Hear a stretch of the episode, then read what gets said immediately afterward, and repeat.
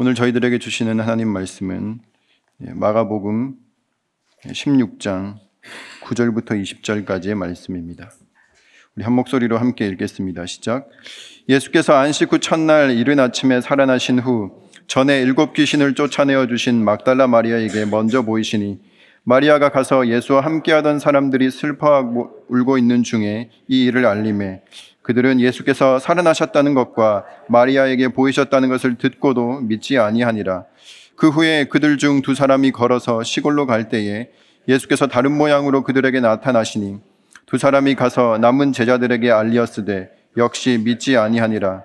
그 후에 11 제자가 음식 먹을 때에 예수께서 그들에게 나타나사 그들의 믿음 없는 것과 마음이 완악한 것을 꾸짖으시니 이는 자기가 살아난 것을 본 자들의 말을 믿지 아니함일러라.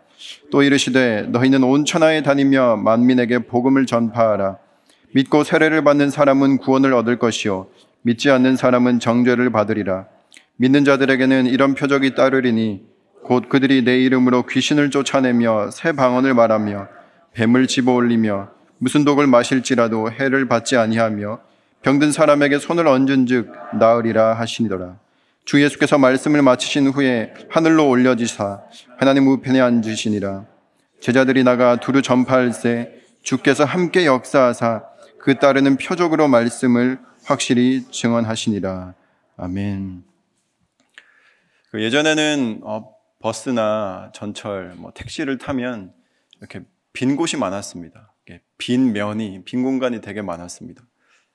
그런데 요즘에는 전철이나 택시를 타면 어떻습니까? 우리의 시선이 닿는 모든 것에 무엇이 있을까요? 광고가 있습니다. 그렇지 않습니까? 차 외부로부터 시작해서 내부에 전광판에 사람들의 시선이 자주 닿는 모든 곳에 광고가 있는 것이죠. 틈을 허락하지 않는 세상인 것 같습니다.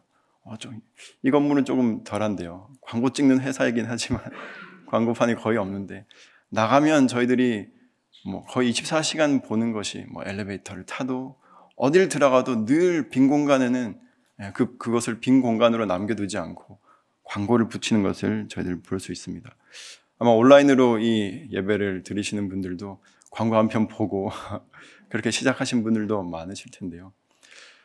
기업들이 광고를 굉장히 중요하게 생각합니다. 홍보하는 거, 마케팅하는 거 너무너무 중요한 일입니다. 왜냐하면 그게 매출에 굉장히 지대한 영향을 미치기 때문에 광고를 굉장히 중요하게 여기고 또 심지어 거액의 비용을 지불해서라도 유명인을 사서 자신의 어떤 제품이나 컨텐츠를 홍보하고 싶어 합니다. 그래야 많은 사람들이 보고 찾고 결국 그것으로 돈을 많이 벌 수 있으니까 광고에 심혈을 기울이는 것이죠. 그 미국의 NFL이라고 있습니다. 내셔널 풋볼 리그라고 해서 그 NFL의 결승전을 그 슈퍼볼이라고 하는데 그 슈퍼볼에 이렇게 광고가 붙습니다. 그 광고가 30초당 평균 한 700만 달러라고 해요. 네, 100억입니다. 혹시 30초에 100억을 태우실 분이 계십니까? 네. 근데 그 거기 30초, 15초, 90초 광고 내기 위해서 정말 기업들이 줄을 선다는 거예요. 예, 그렇게라도 하면 그것보다 훨씬 더 많은 어떤 홍보 효과, 어떤 매출의 어떤 득이 되기 때문에 그렇게 비용을 들여서라도 하는 것이죠. 그래서 세상에는요, 좋은 제품을 만들어 놓고, 좋은 콘텐츠를 잘 제작해 놓고, 홍보가 안 돼서, 광고가 안 돼서 망하는 회사들도 꽤 많이 있습니다. 그만큼 이렇게 품질이 좋은 것도 굉장히 중요하지만 그걸 잘 알리는 것도 너무너무 중요하다는 것을 저희들은 알고 있는 것이죠. 그런데 그런 측면에서 보면 이 부활하신 예수님 어떻습니까? 그런 측면에서 보면 예수님께서 홍보 마케팅 전략을 잘못 짜신 게 아닌가 그런 생각이 든다라는 것입니다. 이 기독교 역사상 가장 중요한 사건, 부활의 사건을 어떻게 이렇게밖에 못하셨을까? 이런 의문이 들게 만드는 본문이 오늘 본문이라는 것입니다. 우리 9절 말씀을 함께 읽어보겠습니다. 시작. 예수께서 안식 후 첫날 이른 아침에 살아나신 후 전에 7 귀신을 쫓아내어 주신 막달라 마리아에게 먼저 보이시니 예수님께서 부활하신 후 가장 처음으로 기독교 역사상 이제 예수님의 부활의 몸을, 부활체를 가장 처음으로 선보일 대상을 딱 고르셨는데 그 사람이 누구였는가? 바로 막달라 마리아라는 여인이었습니다. 이 막달라 마리아를 이렇게 설명하는 수식어가 뭐냐면 전에 7 귀신 쫓아내어 주신 7 귀신 들렸다가 예수님 만나서 나음을 입었던 사람인 것이죠. 그러니까 사실 이 여인에게 늘 붙어다니는 꼬리표가 무엇이었을까요? 귀신 들렸던 여인. 그것도 그냥 조금 들렸던 것도 아니고 7 귀신입니다. 성경에서 7이라는 숫자는 완전히 그냥 자기 인생이 귀신에게 다 넘어갔던, 누가 봐도 아, 저 사람 귀신 들렸다라는 게 너무 명확하게 그렇게 판별할 수 있는 그런 여인이, 귀신 들렸던 여자라는 꼬리표가 늘 따라붙었던 사람이 바로 이 막달라 마리아였다는 사실입니다. 그렇다면 이 여인이 나가서 제가 부활하신 예수님을 만났습니다. 예수님이 부활하셨습니다. 내가 예수님 부활하신 걸 직접 두 눈으로 봤습니다. 이렇게 이야기할 때 사람들은 뭐라고 생각하겠습니까? 아, 저 여자 또 병이 더 졌구만. 귀신 봤네. 헛것 보고 저렇게 얘기하네. 그렇게 얘기하지 않았겠습니까? 어떻게 보면 그 당시 이 부활을 알리기에 가장 부적합한 사람을 예수님 찾아가신 거예요. 더군다나 이 당시에 잘 아시다시피 여성들은요, 이 법정에 그 증인으로 잘 채택되지 않았습니다. 왜냐하면 같은 사건이라도 여인이 증언하면 그 증언의 신뢰도가 떨어진다고 생각했던 시대였습니다. 제가 저 사람 도둑질하는 거 봤습니다 라는 것을 말해도 남자가 말하면 믿고 여성이 말하면 믿지 않았던 시대가 바로 이 시대였는데, 귀신 들렸던 그 여성에게 예수님께서 찾아가셨던 것이죠. 그래서 오늘날 저희들의 전도와 선교가 이렇게 힘들어진 게 아닌가. 그 당시에 좀 인플루언서를 좀 찾아가셨으면 어땠을까, 그런 생각도 듭니다. 그 당시에 인플루언서가 누구였겠습니까? 최고의 인플루언서 빌라도 아니었겠습니까? 빌라도 부활하셔서 빌라도가 자고 있는 그 꿈에 아니면 그 앞에 딱 나타나셔가지고 빌라도를 흔들어 깨우시며 막 빌라도가 놀라고 있으면 내가 너가 죽였던 예수다고 종이 꺼내오라고, 종에다 적으라고, 그 다음에 너 직인 찍어가지고 붙이라고. 여러분, 그랬으면요 얼마나 쉬웠을까요? 아, 예수님 부활하셨다는 게 역사적 사실로 너무 명확하게 남아있을 거고, 누구도 부인하지 못할 로마의 어떤 국가가 보증하는 어떤 역사적 사실로 그렇게 기록되어서 예수님 부활하셨습니다 그렇게 입 아프게 또 목숨을 걸고서 그렇게 전하지 않았어도 많은 사람들이 부활을 인정할 수 있었을 텐데, 예수님은요 굳이 힘든 길을 택하셨습니다. 모르셔서 그랬을까요? 빌라도 앞에 나타나서, 아니면 산헤드린 공회원 앞에 나타나서 그렇게 하셨으면 좀 쉬워질 것을 예수님께서 몰라서 그렇게 하지 않으셨던 것일까요? 예수님께서는요 일부러 이 아무 사람들이 주목하지 않는 작고 연약한 이 여인 앞에 나타나신 것입니다. 일부러 나타나신 것이죠. 예수님께서 이 부활의 몸을 가장 처음 선보인 그 사람, 이 만남을 통해서 우리에게 하시고자 하시는 말씀이 있다라는 것입니다. 바로 복음이 뭐냐는 것입니다. 그리고 그 복음은 어떻게 전해져야 복음다운가라는 것을 예수님께서는 이 부활 사건을 통해서 말씀하고 계신다라는 사실입니다. 여러분, 복음이란 인격적인 관계를 통해서 전해지는 전인격적인 변화, 이것이 복음이라는 거예요. 여러분, 그저 이해관계를 통해서 확산되는 것은요 커머셜입니다. 우리가 흔히 요즘에 많이 보는 광고들.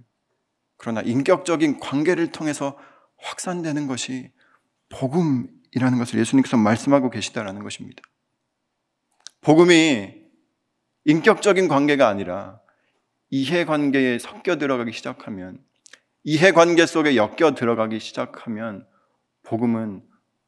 복음의 진정성을 점점 퇴색하기 시작한다는 사실입니다. 기독교가 로마의 국교로 지정되면서 많은 기독교 학자들은 기독교의 복음이 그때부터 변질되기 시작했다, 또 퇴색되기 시작했다라고 평가합니다. 복음이요, 어떤 정치적인 이해관계 속에 들어간 거예요. 복음이 사람들의 어떤 경제 논리 속에, 경제적인 이해관계 속에 엮여 들어가기 시작하면서 복음이 복음다워지지 못한 많은 일들이 있었습니다. 국가가 이 복음을, 기독교의 신앙을, 교회를 어떤 국가의 통치 수단으로 여기기 시작하면서 교회는 더 이상 교회로서의 기능을 잃어버린 것이죠. 교회가 많은 사람들의 어떤 비즈니스 네트워크 형성을 위한 어떤 공동체로 전락하면서 교회는 교회 본연의 그런 사명을 상실한 것입니다. 그 당시엔 교회를 나가야 장사가 된 거예요. 교회 나가서 얼굴이라도 비춰야, 이제 선거철이 좀 얼마 남지 않았는데 얼굴이라도 비춰야 몇 표라도 더 얻을 수 있는, 그렇게 교회 공동체가 복음 이용되기 시작하면 복음은 복음으로서의 그런 진정한 능력을 상실하기 쉽다라는 것을 기독교 역사가 우리에게 알려주고 있는 것입니다. 예수님은요, 예수님 만나서 삶이 변화된 한 사람 앞에 나타나셨다라는 사실입니다. 예수님과 함께 십자가에서 죽고 예수님과 함께 다시 살아난 사람이 전하는 복음이야말로 복음답다라는 사실이에요. 그리스도와 함께 죽고 그리스도와 함께 다시 사는 것을 경험해야 그것이 어떤 삶인지를 알기 때문에, 여러분, 사람이 어떻게 알지 못하는 것을 전하겠습니까? 예수님은요, 그것을 가장 잘 알고 있는 한 사람, 내 인생이 귀신에 완전히 사로잡혀서 사망의 길을 치닫고 있었는데 예수님 만나서 생명의 길로, 사망에서 생명으로 옮겨졌다는 사실을 너무나 잘 알고 있는 그 한 사람에게 가장 처음 예수님께서 나타나신 것입니다. 저는 저와 여러분들 앞에 나타나신 그 예수님의 음성을 듣게 되는 그런 일들이 매일매일 일어나게 되기를 주님의 이름으로 축복합니다. 예수님은요, 이 십자가를 지시기 전에는 이 공생애라고 하셨죠. 공생애, 공적인 삶을 사셨습니다. 많은 무리들에게 설교도 하시고 많은 사람들 앞에서 기적도 행하시고 굉장히 이게 동선이 보면 공적이셨어요. 그런데 희한하게도 십자가에서 죽으시고 부활하신 이후에 예수님의 동선을 살펴보면요, 굉장히 사적입니다. 더 이상 대중들 앞에 나서지 않으시고 그냥 개인적으로 인격적인 관계를 맺었던 한 사람 한 사람을 적은 무리와 개인을 찾아가시는 것을 볼 수 있습니다. 이 복음은요, 대중적으로 군중 안으로 살포되지 않는다라는 사실이에요. 군중 속에 익명으로 묻혀있던 한 사람에게 다가가셔서 예수님은요, 그 사람의 이름을 부르십니다. 요한복음에 동일한 사건이 기록되어 있는데 요한복음에 보면 예수님께서 마리아의 이름을 부르세요. 마리아야. 이렇게 그 사람의 이름을 부를 때 이 마리아가 예수님을 알아보게 되는 것이죠. 물론 어떤 대중 집회나 큰 집회에 가서 우리가 예수님을 만날 수 있습니다. 그것이 대중 집회여서가 아니라 그 무리 속에, 수많은 무리 속에 묻혀있는 한 사람이 나에게 예수님께서 개인적으로 찾아오셨기 때문에, 나를 찾아오시는 예수님, 내 이름을 부르시는 예수님의 그 부름 앞에 내가 응답했기 때문에 예수님을 만나게 되는 것이죠. 지금 여기도 한 100여 분 가까이 예배를 드리고 있습니다. 온라인까지 합하면 1000단위에 되는 많은 사람들이 예배를 드리고 있는데요, 이건 단순히 몇천 명이 함께 드리는 한 번의 예배가 아니라 수천 번의 예배가 그저 동시간대에 일어나는 것이죠. 저 여러분이 누군가가 인도하는 예배에 그냥 내가 덩달아 참여하는 게 아니라 이 자리에서, 또 온라인으로 예배드리는 각 처소에서 내가 하나님을 인격적으로 만나고 내 이름을 부르시는 그 예수님의 음성을 듣고 그 부르심에 응답함으로 부활의 증인으로 또다시 세상으로 보내심을 받는 그런 자리가 이 아침의 예배 자리 되기를 주님의 이름으로 축복합니다. 그렇게 보내심을 받은 마리아가 가서 예수님 부활하셨다는 사실을 전하는 것이죠. 어떻게 됐을까요? 우리 10절, 11절 말씀 함께 읽겠습니다. 시작. 마리아가 가서 예수와 함께하던 사람들이 슬퍼하며 울고 있는 중에 이 일을 알림해 그들은 예수께서 살아나셨다는 것과 마리아에게 보이셨다는 것을 듣고도 믿지 아니하니라. 이들이 어떻게 했습니까? 믿지 않았습니다. 믿지 않았다는 것이죠. 그리고 12절, 13절도 이어서 바로 읽어보겠습니다. 시작. 그 후에 그들 중 두 사람이 걸어서 시골로 갈 때에 예수께서 다른 모양으로 그들에게 나타나시니 두 사람이 가서 남은 제자들에게 알리었으되 역시 믿지 아니하니라. 이 본문은 누가복음에 보면 엠마오로 가는 두 제자에 관한 이야기입니다. 굉장히 짧게 이야기되어 있는데요.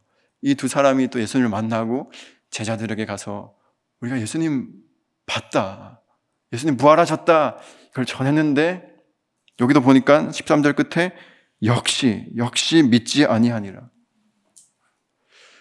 여러분, 그걸 직접 보고 경험한 사람이 전해도 잘 전해지지 않는 게, 잘 믿겨지지 않는 게 사실 부활이라는 사실입니다. 한번 믿어볼래? 그럼 믿어보지 뭐. 그렇게 믿게 되는 게 부활이 아니라는 것입니다. 여기 계신 분들은 어떠십니까? 그렇게 덥석덥석 그냥 당연히 뭐 부활하셨겠지 이렇게 믿어지셨습니까? 물론 그 부활에 대한 믿음의 사건이 단시간에, 아주 짧은 시간에 경험되는 분들도 계신 반면에 어떤 분들은 신앙생활에 아주 장기간에 걸쳐서 그 부활이라는 사건이 내 속에 인격적으로 그렇게 인정되는 분들도 있다라는 것이죠. 왜 그렇게 시간이 걸리겠습니까? 왜 그렇게 뭔가 걸림이 있겠습니까? 부활이라는 건요, 우리의 인식의 한계를 벗어나는 사건이기 때문에 그렇습니다. 우리의 경험의 한계를, 내가 이때까지 경험해본 그 어떤 사건과도 완전히 다른, 차원이 다른 일이기 때문에 우리는 그것을 그냥 내 인식의 한계 속으로, 경험의 어떤 영역 속으로 받아들이기가 힘든 거예요.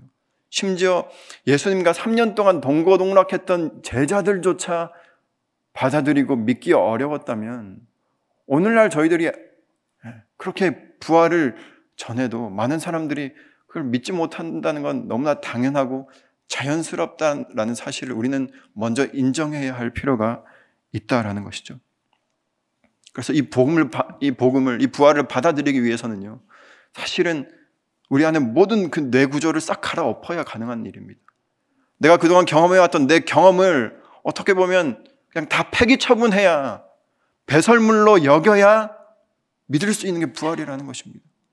내 사고의 틀을, 내 인식의 틀을, 내 이성의 어떤 능력치를 다 부인해야만 받아들일 수 있는 게 부활이라는 것이죠.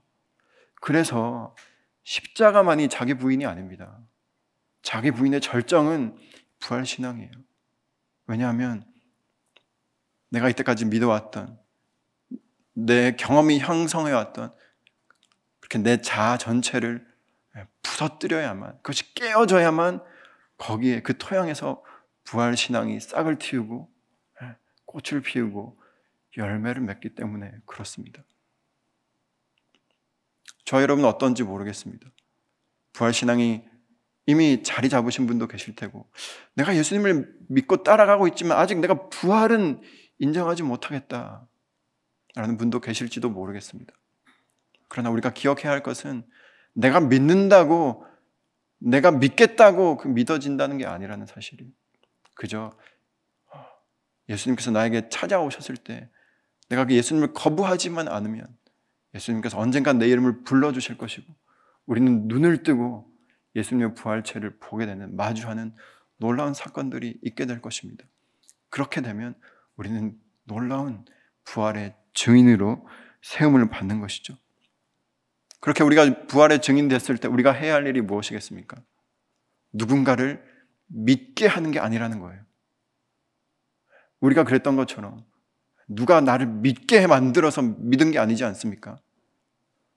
우리가 해야 할 일은 그저 예수님께서 나를 위해서 십자가를 지셨고 그분이 부활하셨다, 이 사실을 전하는 게 우리가 해야 할 전부입니다.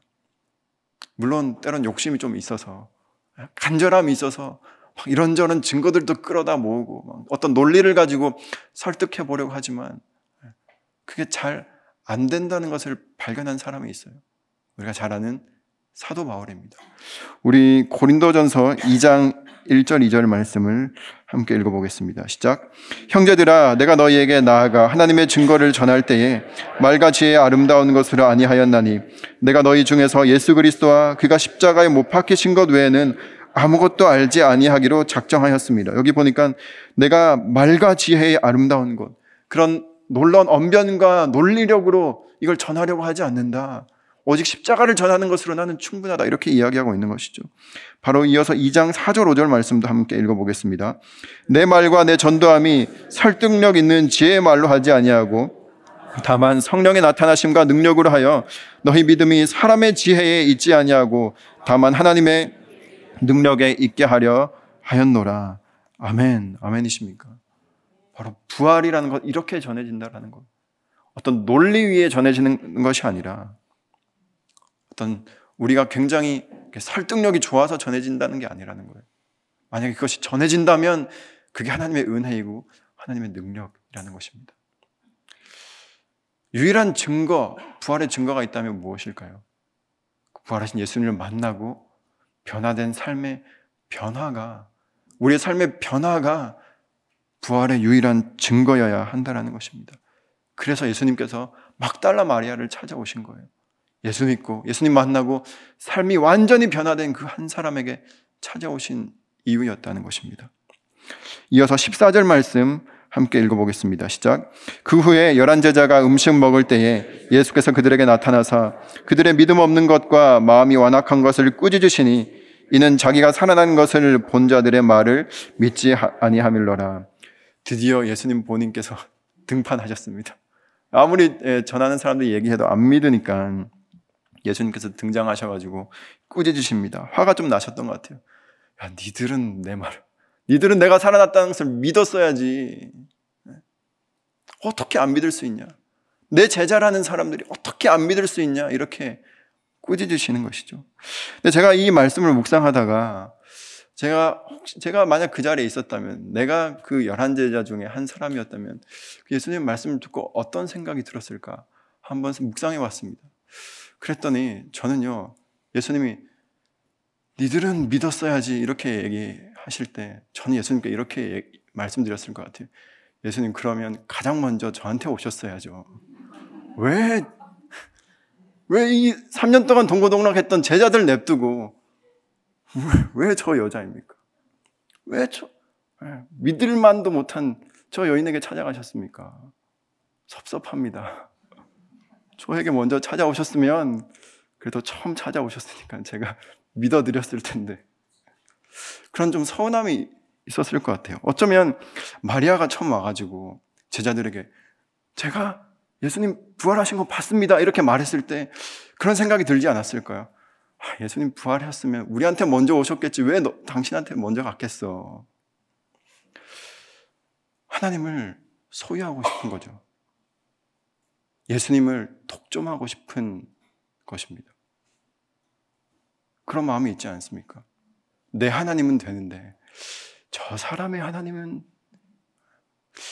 그래도 저 사람은 나와 그렇게 적대적인 관계는 아니니까 저 사람의 하나님까지는 인정하겠는데, 나를 너무 힘들게 하고 나를 어렵게 하고, 특히 교회 안에서 통독부 안에 바로 그도 하나님께서 사랑하시고 그도 하나님께서 너무 보배롭고 존귀하게 여기신다는 그 사실이 인정되지 않을 때가 우리의 신앙생활 순간순간 있습니다. 쉽지 않습니다. 나를 사랑하신다는 건 너무 좋은데 그 사람도 사랑하신다는 거예요.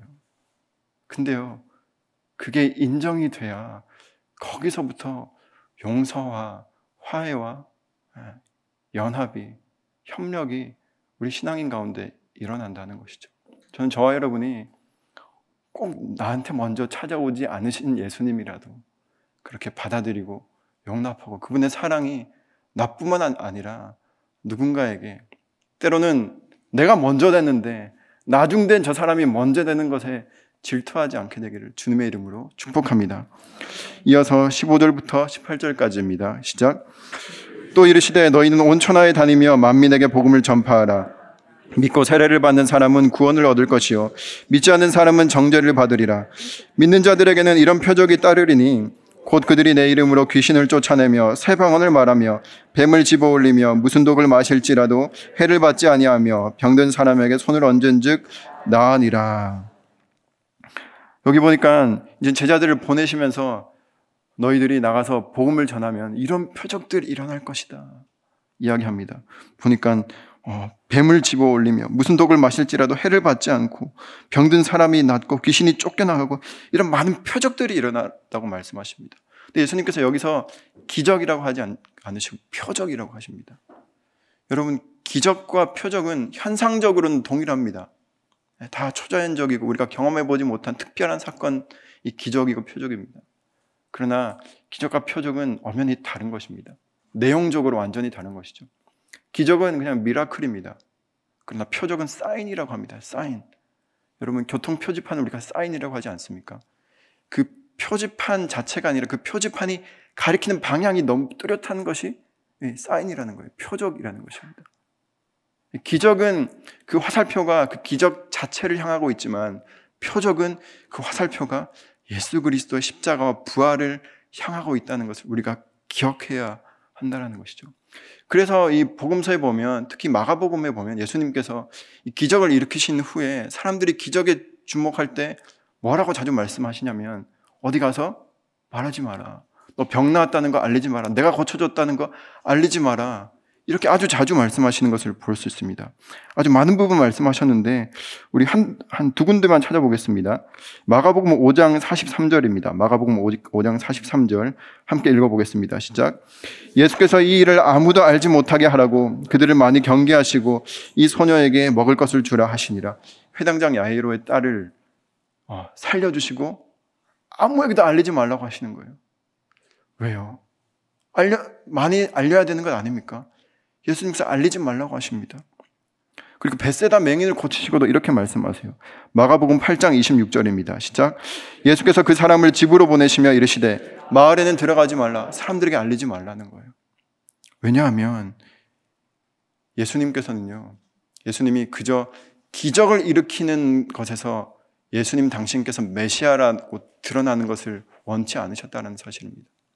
사람들이 저 사람이 기적을 일으켰기 때문에 메시아구나, 그리스도구나, 기적을 일으켰기 때문에 구원자구나, 그렇게 인식되기를 원치 않으시고 예수님께서는 온전히 당신 자신께서 십자가 위에서 온 인류를 구원할 메시아라는 사실이 선포되고 공인되고 공증되기를 원하셨기에 기적을 통해서가 아니라 십자가라는 궁극적인 표적을 통해서, 부활이라는 본질적인 표적을 통해서 우리에게 메시아라는 사실을, 그래서 예수님께 구원이 있다라는 사실을 말씀하고 계시는 것입니다. 그래서 우리는요, 많은 어떤 기적적인 사건을 대할 때 과연 그것이 예수 그리스도를 가리키고 있는가, 이것을 끊임없이 분별하지 않으면 우리는 그 기적 자체에 주목하다가 십자가와 부활을 다 놓쳐버리게 될 수도 있다라는 사실을 우리가 기억하고 신앙생활을 하게 되기를 바랍니다. 우리 마지막 19절, 20절 읽겠습니다. 시작. 주 예수께서 말씀을 마치신 후에 하늘로 올려지사 하나님 우편에 앉으시니라.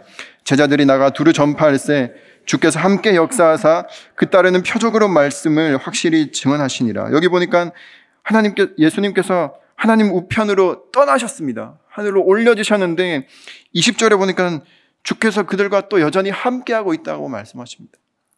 예수님의 떠나심은 떠나심이 아니라는 거예요. 예수님께서 하늘로 올라가셨지만 여전히 그들과 함께하고 계신다라는 사실입니다. 그래서 단순히 위로 올라가신 게 아니라 예수님께서는 우리 안에 들어오셨다는 사실입니다. 들어오셔서 우리를 성전 삼으시고 우리 안에 내주하셔서 우리의 삶으로, 우리의 삶을, 우리의 인생을 예수 그리스도의 부활을 증언하는 표적 삼으셨다는 것이 오늘 마가복음이 끝으로 이야기하고 있는 것입니다. 저는 저와 여러분의 인생 자체가 주님의 부활을 가리키는 표적이 되기를 주님의 이름으로 축복합니다. 어떤 표적들이 있겠습니까? 우리 갈라디아서 5장 22절 23절 말씀 우리 마지막으로 읽겠습니다. 이런 표적이 저 여러분들의 삶에 주렁주렁 맺혀지기를 축복합니다. 읽겠습니다. 시작. 오직 성령의 열매는 사랑과 희락과 화평과 오래 참음과 자비와 양선과 충성과 온유와 절제니 이 같은 것을 금지할 법이 없느니라. 아멘. 함께 기도하겠습니다. 하나님 아버지, 저희들 대중 속에, 군중 속에 익명의 한 사람으로 숨어 지내던 저희들에게 찾아오셔서 예수 그리스도를 십자가에 못 박으라고 소리쳤던 그 군중에게 속한, 무리에 속한 나에게 찾아오셔서 저의 이름을 부르시며 우리를 만나주신 예수님의 부르심, 은혜를 기억하기를 원합니다. 하나님, 그 은혜에 힘입어 우리가 또 보냄을 받은 세상 가운데로 나아갑니다. 하나님, 우리 안에 이미 들어오셔서 내주하고 우리를 주님의 성전 삼으시고 부활의 증거여 표적 삼으신 주님을 힘입어서 우리가 부활의 증인으로 살아가게 하여 주옵소서. 하나님, 우리가 누군가를 믿게 만드는 것이 아니라 그저 우리의 사명은 전하는 것이 전부임을 기억하오니 우리가 전할 때에, 그저 우리가 그것을 선포할 때에 하나님께서 함께 역사하여 주셔서 그 전하는 것에 능력을 주시고 하나님께서 그 전함을 듣는 사람에게 역사하여 주셔서 또 예수 그리스도를 알고 정말 생명의 길, 영원한 길에 눈을 뜨게 되는 은혜를 허락하여 주옵소서. 이제는 부활의 첫 열매가 되시는 예수 그리스도의 은혜와 하나님 아버지의 사랑과 성령의 역사하심과 교통하심이 이 시간 우리를 부르시는, 우리의 이름을 부르시는 예수 그리스도의 부르심에 예하고 응답함으로 부활의 증인으로 세움받아 세상 가운데로 다시 나아가는 이 자리에 함께하는 모든 부활의 증인들 가운데 이제로부터 영원까지 함께하시기를 간절히 축원하옵나이다. 아멘.